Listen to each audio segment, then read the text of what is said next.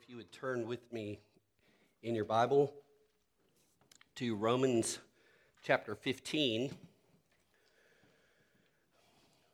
As I said, we'll begin in Genesis in October. I wanted to take last week and this week to encourage us as a church um, to not grow weary, but keep doing what God has called us to do. You know, last week we talked about how we live in a world that is always looking and longing for that mythical place on the other side of the proverbial fence where the grass is always greener. And you know how it works. The grass is always greener in their marriage. Grass is always greener in that family. The grass is always greener at that job. The grass is always greener at that church. But as we saw last week, God promises that the grass is actually always greener and the fruit of the Spirit of Jesus grows, which is even more important, where you and I sow to the Spirit and not to ourselves. Because Jesus sowed himself as the seed who died and rose to reap new life in us, God has guaranteed that we who have been made alive together with Jesus will bear the fruit of his Spirit who lives in us. Because of Jesus, God will keep his promise that in due season we will reap if we do not give up sowing to the Spirit and not to ourselves. Now, this week, Paul will show us a specific kind of fruit um, that a church who sows to the Spirit will reap. It's the fruit of welcome. So, would you stand with me and hear the word of the God who welcomes us? In Romans 15 1 through 7. Hear the word of the Lord. Paul says, We who are strong have an obligation to bear with the failings of the weak and not to please ourselves. Let each of us please his neighbor for his good, to build him up. For Christ did not please himself, but as it is written, the reproaches of those who reproached you fell on me.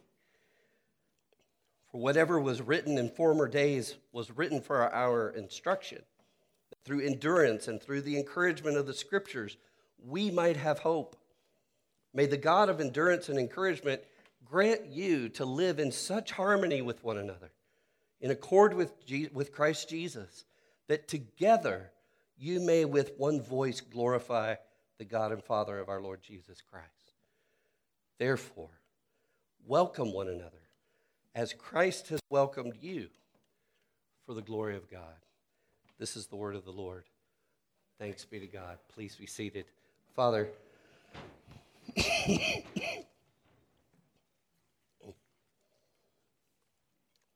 we long to be that church that lives in harmony with one another because of Jesus and who then gives you glory in the way that we live life together.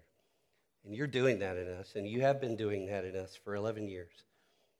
And we come as weak, tired, weary, needy people who, who ask you and plead with you keep doing that in us. Keep doing that in us.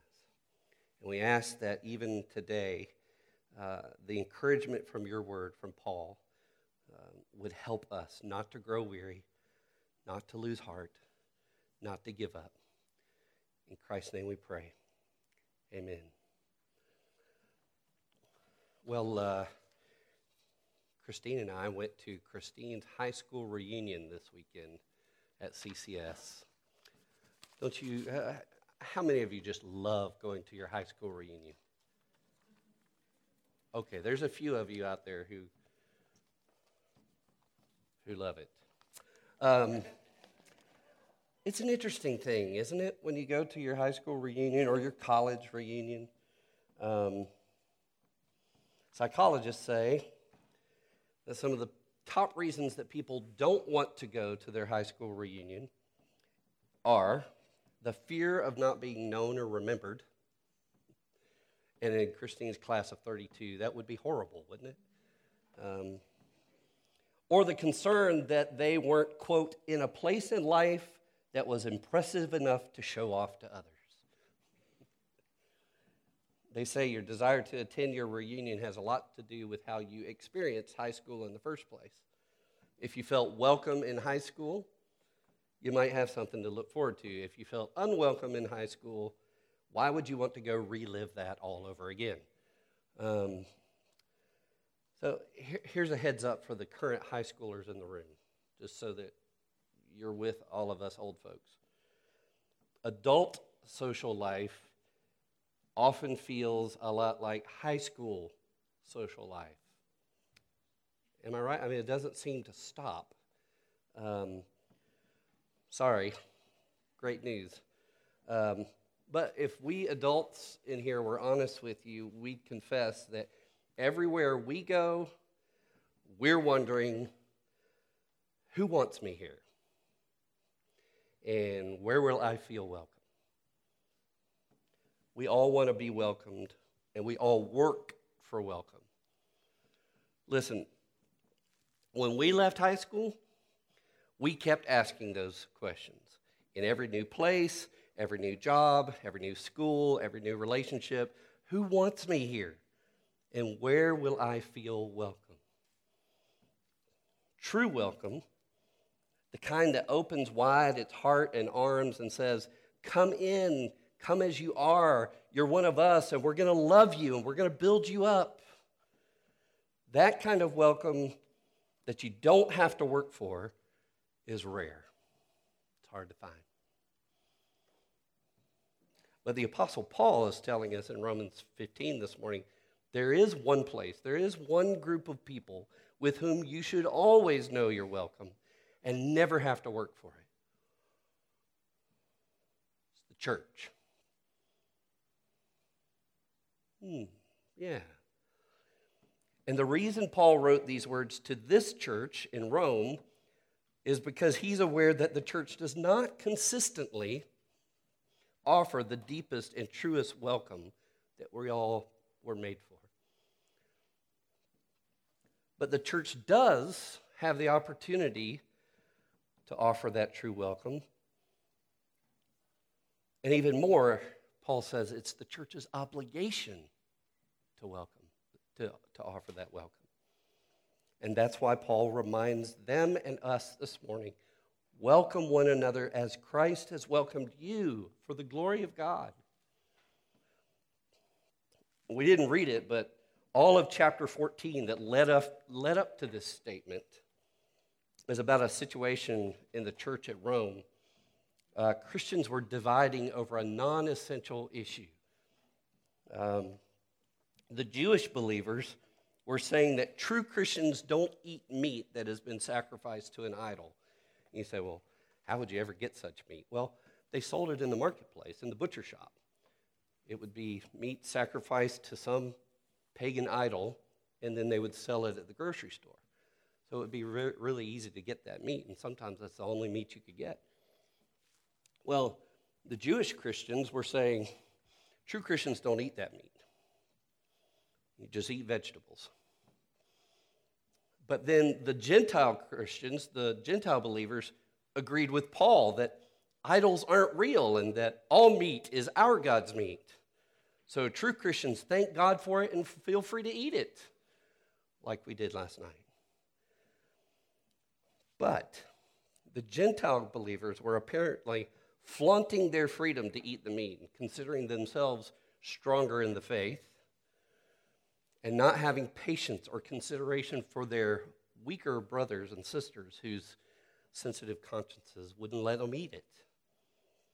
And so that's why Paul said at the beginning of chapter 14, he said this As for the one who is weak in faith, welcome him, but not to quarrel over opinions.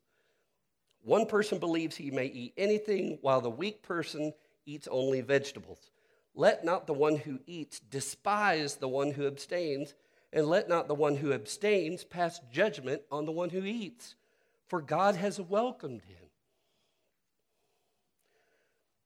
The truth is, Christians can let little things become like a pebble of the pebble in the shoe of the church. And over time, they can cause a great deal of pain and hinder our walk in the world as a church. The people whom God had welcomed were now despising one another and passing judgment on one another. And we all know that churches today can become just like that. Uh, Ray Ortlund Jr. says that rather than welcome one another, we, we tend to think we should improve one another, fix one another, confess one another's sins to one another, pressure one another, ignore one another, avoid one another, shame one another.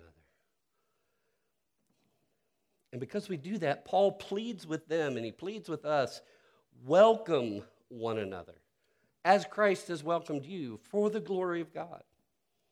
Paul's saying to the church at Rome what Francis Schaeffer said to the church 50 years ago. He said, If we do not show the beauty of the truth of the gospel in the way we treat each other, then in the eyes of the world and in the eyes of our own children, we are destroying the truth we proclaim. So, uh, why are you bringing this passage to us this morning, Jimmy? Do you, do you believe we're not a welcoming church? Hopefully, that's what I've made you think so far, that you're wondering, why in the world is he preaching this to us? We're a welcoming church. What are you talking about? Well, of course, we're a welcoming church. We are. We, we are an amazingly welcoming church. And so I'm not bringing this to us this morning to scold us and say, be more welcoming. I'm bringing this to us because we are a welcoming church, not perfectly, but we are consistently. It's what we've been for 11 years and will be for generations to come. Fellowship is in our name, yes, but it's also in our DNA. So, Mountain Fellowship, you are a welcoming church. In fact, here's, here's two ways that Mountain Fellowship has been a welcoming church just this week. Uh, the Brethren of the Hammer became the Brethren of the Smoker uh, this week, and uh, they have continued their long-standing ministry of welcome to those who are struggling to feed themselves in our community. Uh, they're showing the welcome of Jesus to the hungry. They spent two days smoking and pulling over 500 pounds of meat for this fundraiser yesterday. Many of you came out to support the cause, many of you serve in that ministry. Um,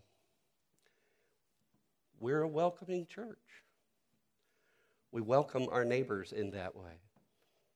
Uh, but also, yesterday, there was another feast that took place. I didn't get permission to share this with you, but I'm going to. Um, there's another feast that took place. We have a group of young men and women in our church who faithfully serve to set up and run our sound and video and live stream every week so that you and I will hear and know the welcome of Jesus every Sunday morning. The Hamels, the Snows, the Cooks, Rachel Parker. I hope I'm not missing anybody. But those young people, the next generation of Mountain Fellowship, are serving so that we will know the welcome of Jesus and we have the opportunity to share it with others.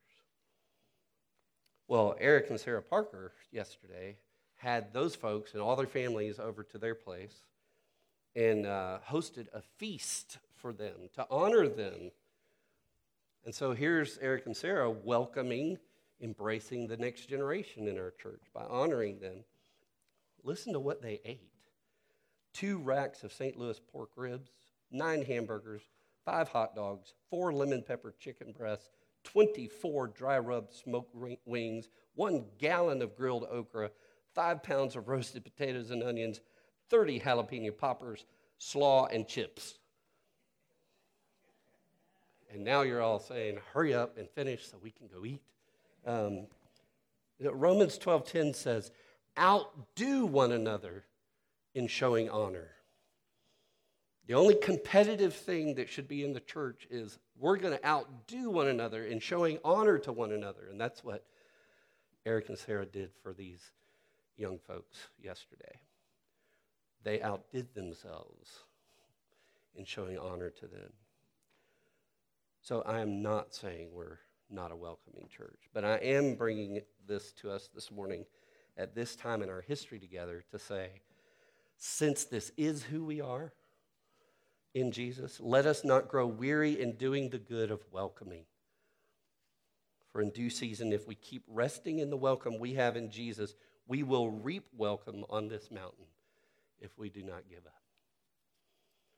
There are people on Signal Mountain who are weak in body and spirit and seek strength, who are weary and desire rest, who struggle and seek victory, who mourn and long for comfort. There are people on Signal Mountain who sin and need a Savior, who feel like strangers and seek love and fellowship, who, in the core of who they are, hunger and thirst for true welcome. But everywhere they turn, there are no arms wide enough or deep enough to give them the welcome they want and work for. And Paul is reminding us this morning that we have that welcome. We have those arms to offer. We have been welcomed into the widest arms and the deepest heart. We've been welcomed into Jesus. And Jesus does not simply accept or tolerate us. That's not what welcome is. You can accept what someone and still ignore them. You can tolerate their presence without inviting them into yours. That's not what Jesus is doing. This is, this is something deeper than acceptance and tolerance. The word welcome in Romans 15 means to take to oneself all the way in. And Paul said that this Jesus is the one who said to his Father, The reproaches of those who reproached you are upon me. Those reproaches have fallen on me. And what does that mean? Jesus was saying, Father, all those who rejected you and would not welcome you, who refused you and became your enemies, I have taken your judgment for all of their reproaches against you upon myself, so that they could know your welcome and not your rejection. On the cross, I became unwelcome to you for them, so that they could be welcomed by you for your glory. And so, friends, because he took us and our reproaches against God to himself, Jesus is the answer to our questions who wants me and where will I feel welcome? When we were weak in body and spirit, Jesus took, him to, took us to himself and became stricken, smitten of God, and afflicted and wounded for us. And now we have his strength. When we were weary, Jesus took us to himself, and out of the anguish of his soul, he poured out his soul to death and became weary in our place so that we could have his rest. Even now, when we struggle and seek victory, we can know in his trials and temptations, Jesus took, him, took us to himself. And now in him, we have his victory over Satan, over our sin, and one day, thank God, over our suffering. When we mourn and long for comfort, we look to our Jesus who cried out to his Father in distress in the garden and on the cross and took us to himself. Surely he has borne our griefs and carried our sorrows, so that we now know the welcome arms of the one who is called the God of all comfort. When we sin and need a Savior, when we feel like strangers and seek love and fellowship, when we hunger and thirst for true welcome, we have all this and more in the wide open arms and heart of Jesus. So, Mountain Fellowship, as we move forward in the days and months ahead, let us remember what Paul tells us here. we have an obligation to bear with the, feeling, uh, with the failings of the weak and not to please ourselves. Let, us, let each of us please his neighbor for his good, to build him up. For Christ did not come to please himself, but welcomed us when we had told God that he was unwelcome. And where will we find the endurance and encouragement to help us reap this fruit of welcome on this mountain and beyond? Verses 4 to 6. Paul says, For whatever was written in former days was written for our instruction, that through endurance and through the encouragement of the scriptures, we might have hope. May the God of endurance and encouragement grant you to live in such harmony with one another, in accord with Christ Jesus, that together you may with one voice glorify the God and Father of our Lord Jesus Christ. Listen, this is what Paul is saying the God of endurance and encouragement, gave us the written story of his welcome through Jesus so that it would give us hope and not just give us hope, but that it would shape us to be a church who will continue to put the glory of his welcome on display in the way that we welcome one another.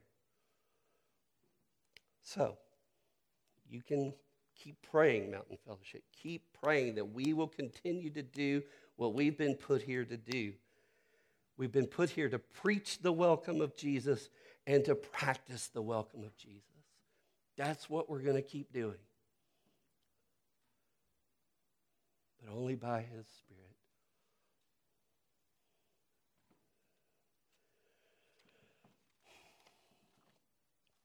When I was in third grade, we moved to a new city, and uh, I started at a new school and I felt out of place. I was the new kid, and I was longing for welcome. But one day I came face to face with unwelcome. I was in the boys' bathroom washing my hands when a kid whom I'll call Donnie came in. For reasons unknown to me, Donnie grabbed me by the front of my shirt and pushed me up against the wall. And he pulled back his fist like an arrow in a bowl, in a bow, ready to launch a punch into my face. And I remember it now like it's in slow motion. And in my fear, all I could think to say was, Hey, hey, hey Donnie, what are you doing? Why can't we just be friends? And Donnie looked puzzled. And as the anger let go of his heart, he let go of my shirt. He stepped back and he put out his hand and he said, Okay, let's be friends. And we were.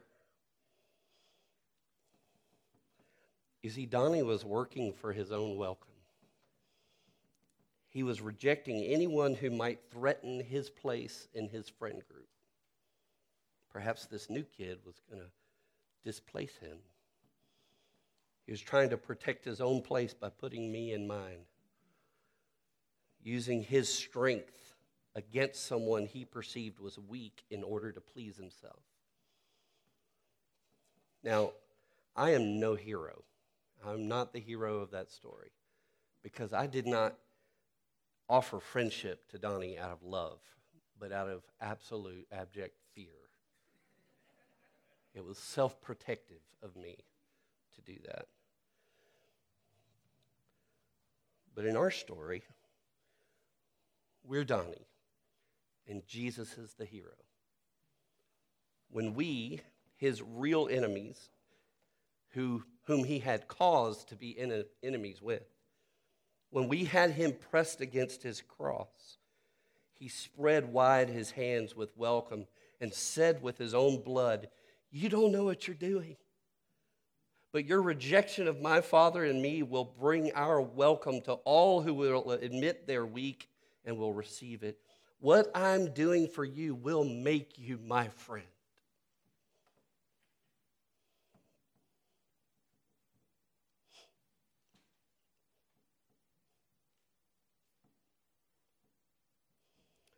Mountain Fellowship, we're the friends of Jesus. And we will never, ever, ever wear out his welcome. So let us not grow weary in giving his welcome to one another and to the people in our houses, in our jobs, in our schools, in our neighborhoods.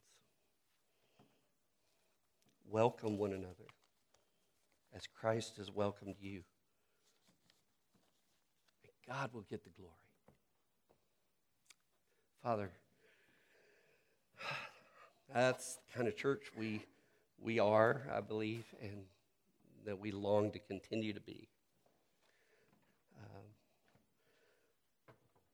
but in order to do that, we're going to have to keep preaching your welcome.